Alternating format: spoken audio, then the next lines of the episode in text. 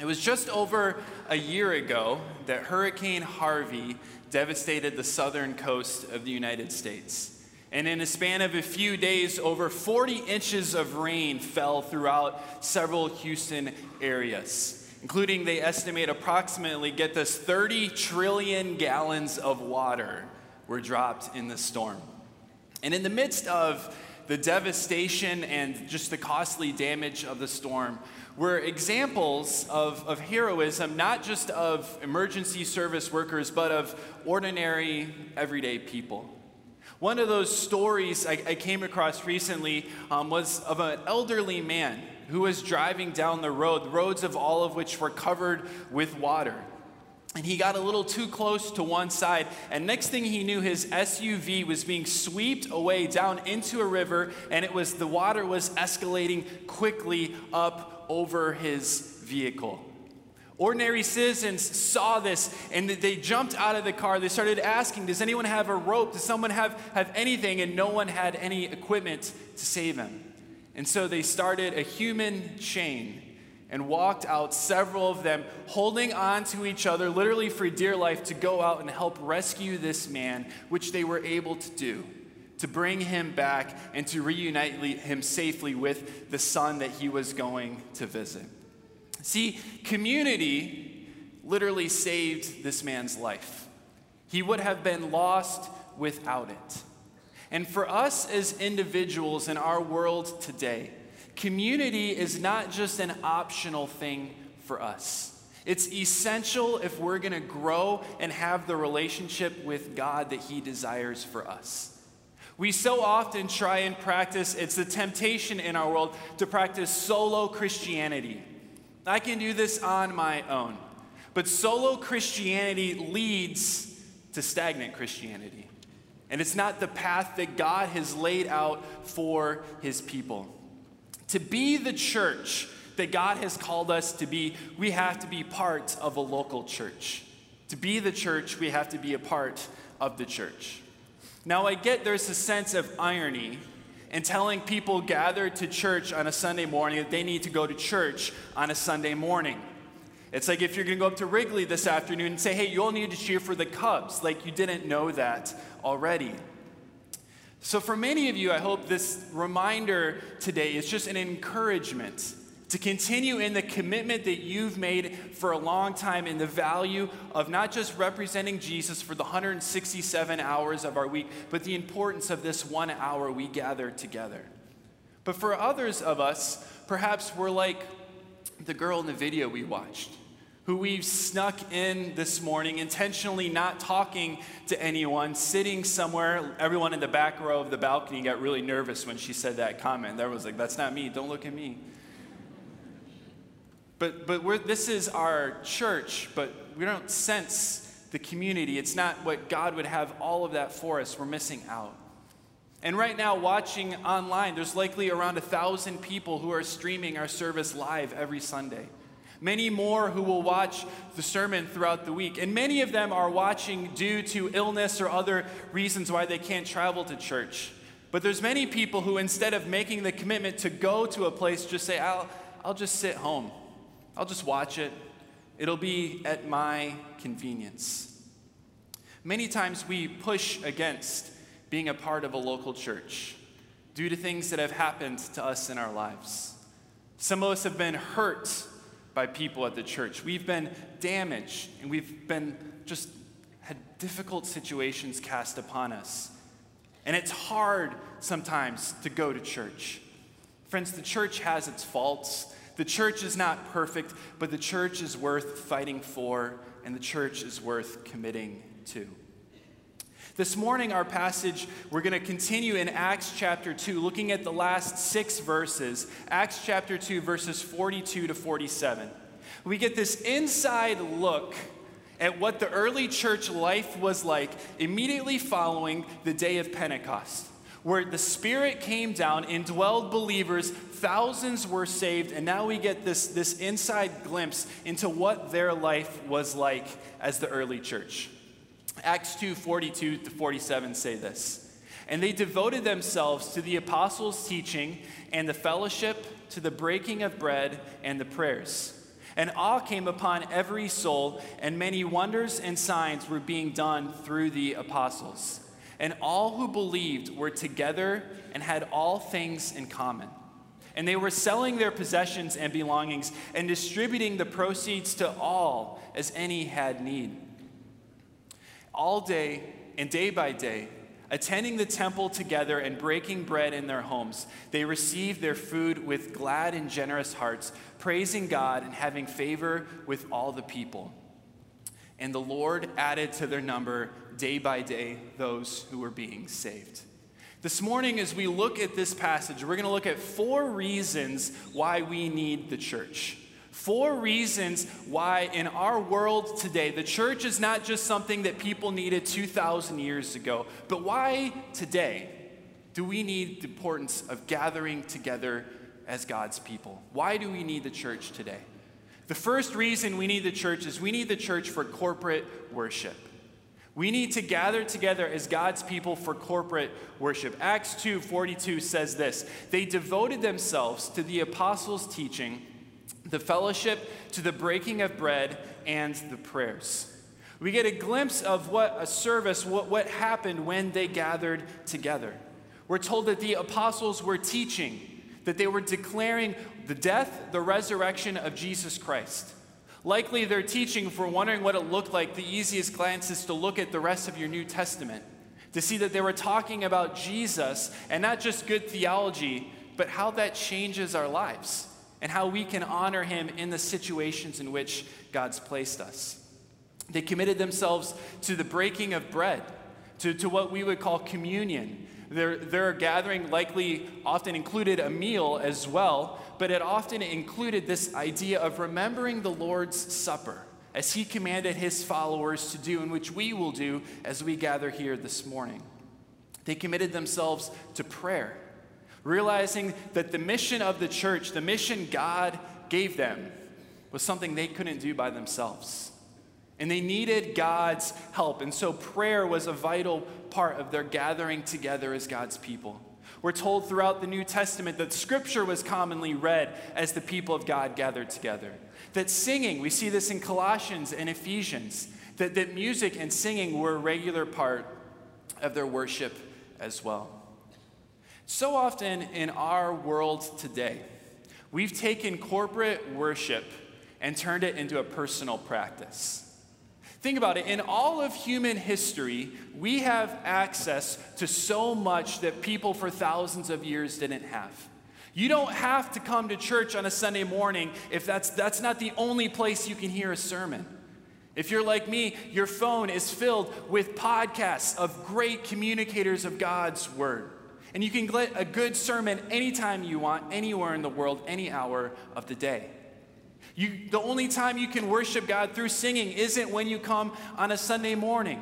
You can pull up a playlist and you can listen to thousands of songs by hundreds of artists, and guess what? They're the exact ones you want to play. You get to pick and put together the exact music you want to listen to. So, why do we need more than a sermon podcast and a Spotify playlist? Why is that not enough for what God has called us? Why do we need to worship together? First, we need to worship together because we need worship modeled to us. We need worship modeled to us. Jesus not only taught his disciples to pray, he prayed with them. And some of the times I've learned the most about prayer isn't from a book I've read, but when I've been at church and I've said to myself, as many of you have, I hope someday I can pray like that person. They've modeled for us what it means to worship God. When we come together and bring all of the burdens of our week together, and suddenly we're here surrounded by God's people worshiping God together, it does something. It lifts our spirits, and we worship God together in a way that we cannot worship God when it's just at home by ourselves. The second reason we need the church, it's not just we need it modeled, but we need spiritual authority in our lives. Oftentimes we like to rebel against authority, but we need authority. We need a church leadership to guide over us. We need accountability in our lives. If you stop listening to that podcast or turn the playlist off, no one knows. But we should have accountability so that we are guided in our walk with God, so that people know us and hold us accountable to what God would have us do and how to live our lives. We not just need worship model, we need spiritual authority, but third, we need the focus off of ourselves. So much of what we call worship today is our personal preferences. We go home, I didn't like the worship today. There wasn't enough of this instrument. The music was too much like this. I didn't like worship. Friends, worship isn't about what you like, it's about God. Worship is not about our personal preference. Worship is about glorifying the God of the universe. And as we gather together as the church and we sing songs that we wouldn't listen to, we hear texts preached that we wouldn't automatically want to hear that text preached about. We do things together that we wouldn't do, and it takes the focus off of our preferences and puts them back on to God. The fourth reason we need to worship together is we need to obey Scripture. We need to obey Scripture. If you're a follower of God, then obedience to God's word should be paramount on our list of priorities.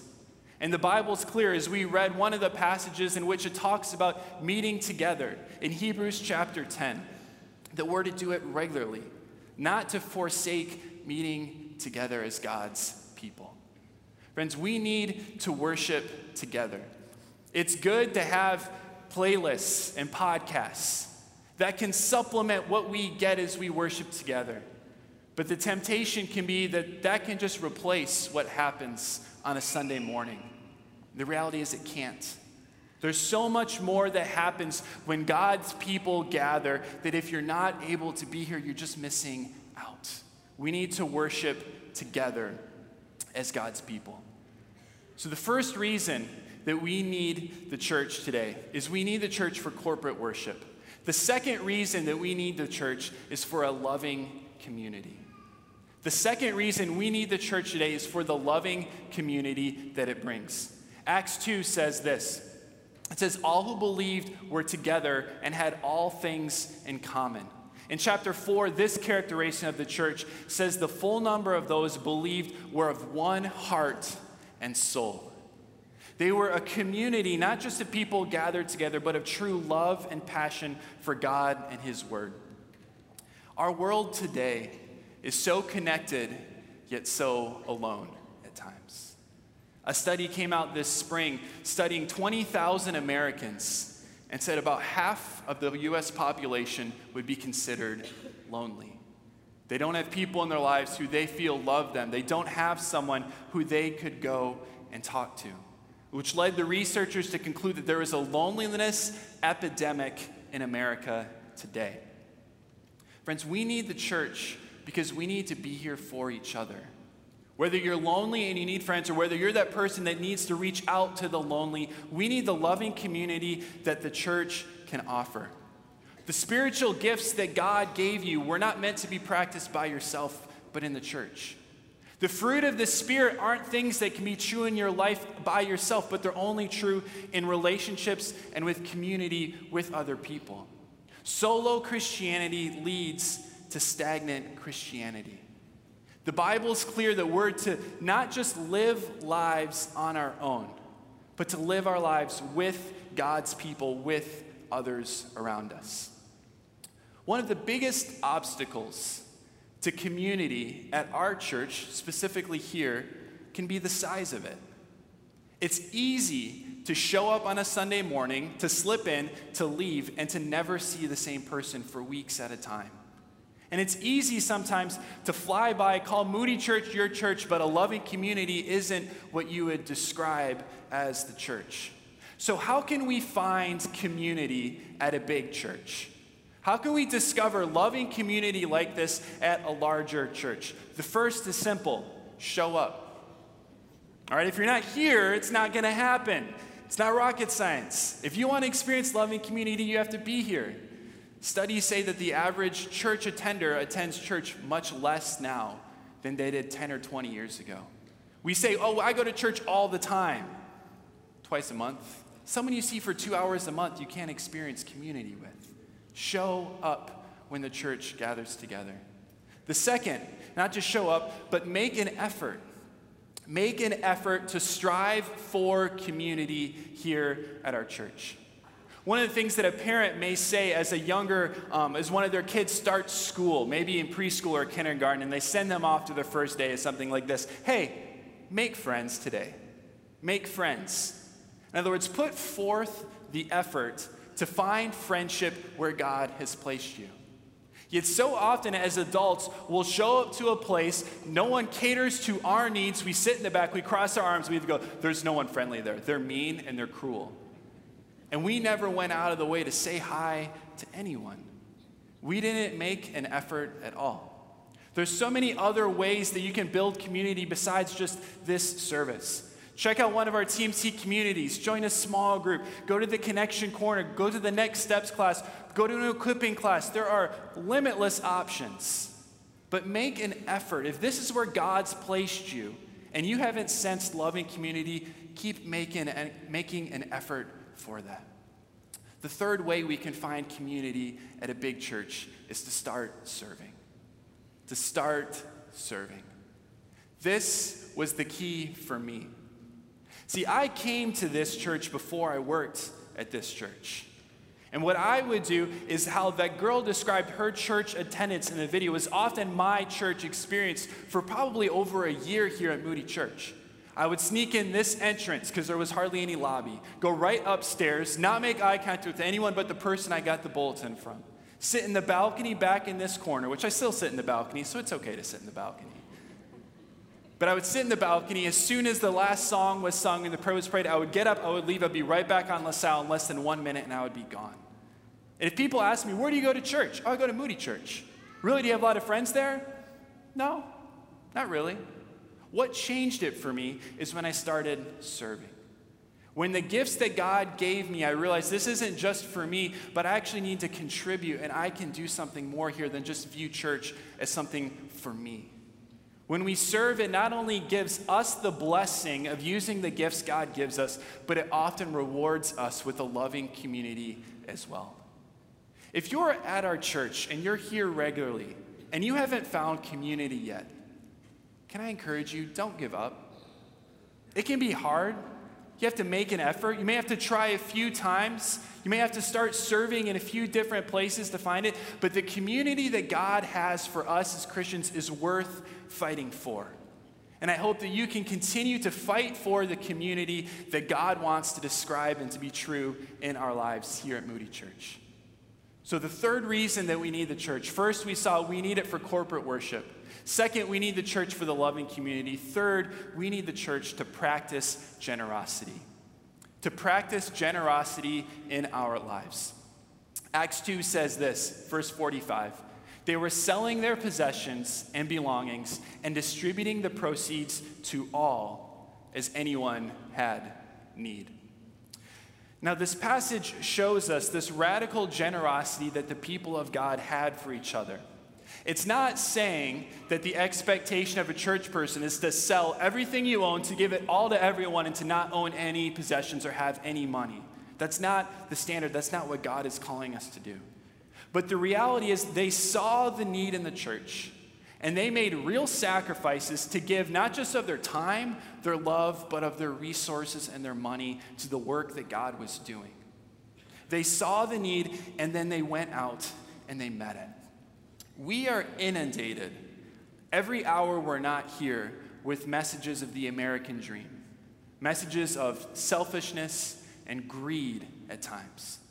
What if I told you that perhaps the American dream doesn't line up to biblical reality that God has for his people?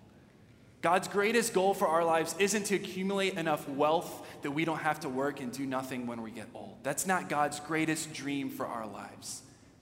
And so often we need the church because the church should shock us out of our selfishness and remind us over and over again that all we have, including our money, is God's. So you may say, okay, that's fine to be a generous person. I get that. But, but why should we give to the church? Right? There's lots of great institutions out there that are doing great work. Why do we give to the church? Where is that? Well, first, giving to the church is modeled biblically. It's modeled throughout the Bible. Regularly in the New Testament, we see gatherings of money given, not just for other causes, but specifically for local churches and local congregations. That God calls us to give up of our resources. Second, it's not only modeled biblically, but we see that the church is the only God ordained institution in our world. There's lots of great charities that are doing lots of great work in the city of Chicago. They're worthy of your time and your money. But the church is what God set up to carry out the mission of Jesus till he comes again. No other organization has that, just the local church. And if God has set up his church to carry out his mission to the world, then we should participate in carrying that out as well. The third reason why we should give to the church is that we share the same mission, or at least we should. The mission of the church should be the mission of our lives to see disciples grown and the gospel preached to all people. And if that's the mission of our lives, how could we not give of our money to further support that mission so that more people could hear and know about Jesus Christ? See, the reality is, though, that we often give very little of our money. Pastor Bill last week mentioned the statistic that, that we give 3%, the average American gives 3% of their income to the local church.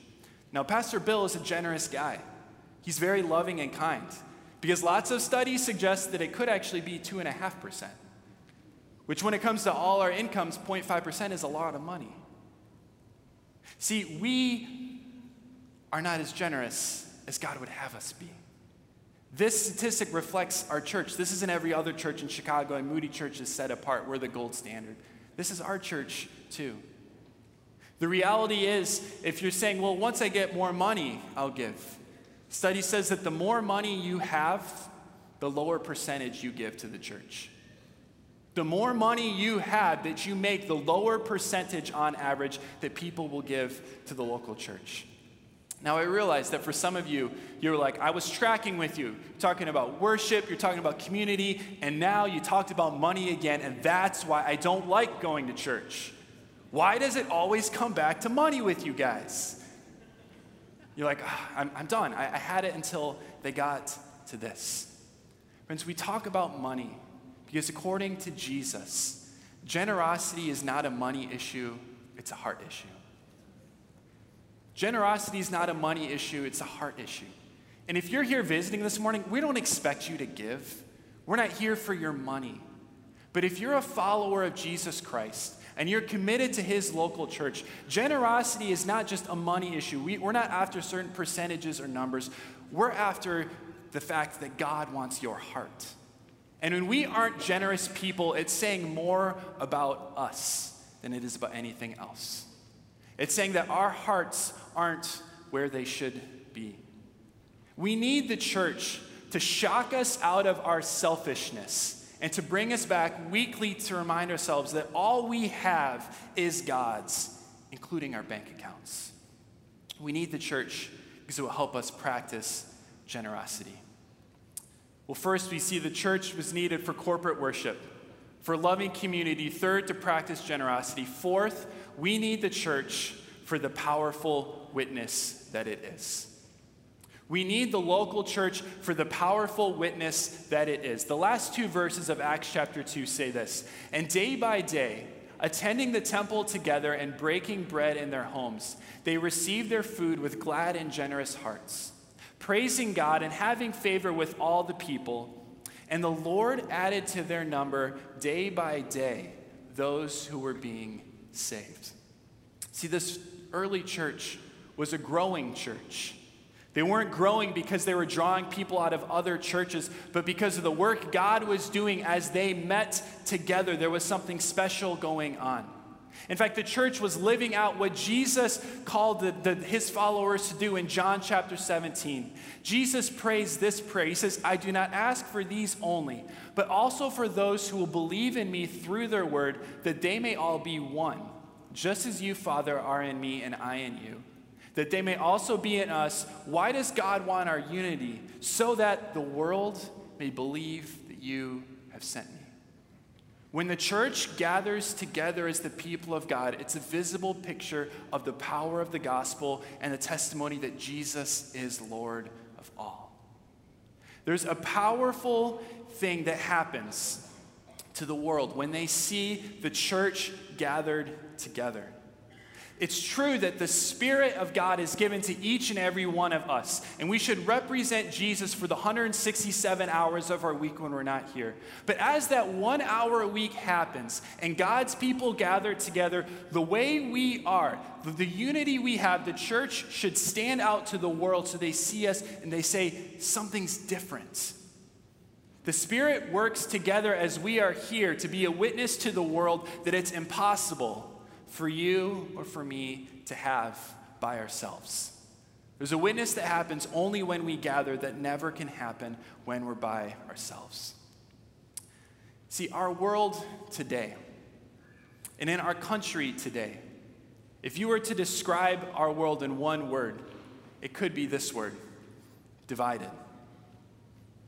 As you look out, and we've seen constant reminders of this recently, the division that our world faces on everything. Do you remember the good old days when you would go on social media to like look at pictures of your friends' kids and like funny cat videos? Like those are the good old days. I, I saw a joke recently. You know what it takes to get attacked online in 2018? Have an opinion about anything. And attacks will come your way. And our world is more divided than ever. And so, how should the church look in a divided world, in a divided culture that sets up walls and arguments and boundaries over everything? The church, not to be divided, the church needs to stand united.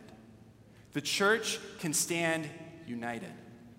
The unity of the church, of this church in Chicago in 2018, has the opportunity to be a powerful witness to our city that none of us by ourselves can have. The reality is, there's a unity here between us because we're all here today, we're all sinners, and we're all in need of a great Savior. The unity we share in the Spirit, because that we share the same Savior for our sins, is greater than any division that the world could look at. And the unity that we experience here should be a powerful witness to the world. It's something that cannot happen anywhere else. Where else in our world today can Democrats and Republicans, can people from the north side, the south side, the west side, the suburbs, can people from any racial or ethnic background, can people who are millionaires and people who make minimum wage sit right next to each other in the same seats and have unity? It doesn't happen anywhere else but in the church.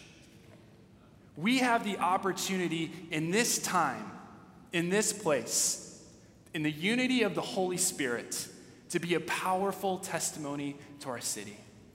Just look around this room for a minute. Look around. Who could do this? God.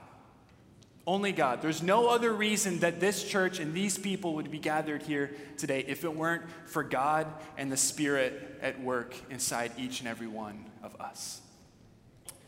The passage started in verse 42. It said that these early church, these new converts, followers of Jesus, devoted themselves to meeting together. They devoted themselves. Not if my schedule allows, not if it's convenient this weekend, but they were devoted to each other and devoted to gathering together. There's lots of things that come to mind when I think of devotion, but one of them that comes to mind is the soldiers, the men and women who guard the tomb of the unknown soldier in Arlington. If you've ever been there, you've seen what an amazing thing it is. That for decades, 24 hours a day, seven days a week, every day throughout the year, no matter the conditions around them, they're dedicated, they're devoted to what their task is. As we are the church in Chicago in 2018, we need followers of Jesus Christ who are devoted to the local church. We need followers of Jesus Christ whose decision to come to church isn't based on how their week was, how next week looks, what plans do we have today, but who say, No, I am devoted to this place, to this gathering, to the people of God, and I am going. We are devoted to the church. For many of you, that may seem hard. Take the risk. Try being devoted to the church. God's plan for our lives was not to be isolated. Solo Christianity leads to stagnant Christianity. We need each other to worship God together to learn that. To have the loving community that only can be true in this place as we meet. To regularly pull us out of our selfishness to practice generosity. We need each other to be a powerful witness to our city and to our world of the unifying work the Holy Spirit through Jesus Christ. Let's pray. God, we thank you for the church. We thank you for the fact that we can gather here today as your people, called from people all over the world of every different background. But God, united we are in Jesus Christ and by the Holy Spirit. God, would our church be one characterized by a loving community for each other? Would you teach us to practice generosity? God, would our church be a powerful witness to the world in this time and in this place that you've called us? God, may that be our prayer, that together we would represent you well to this city. We pray this in Jesus' name.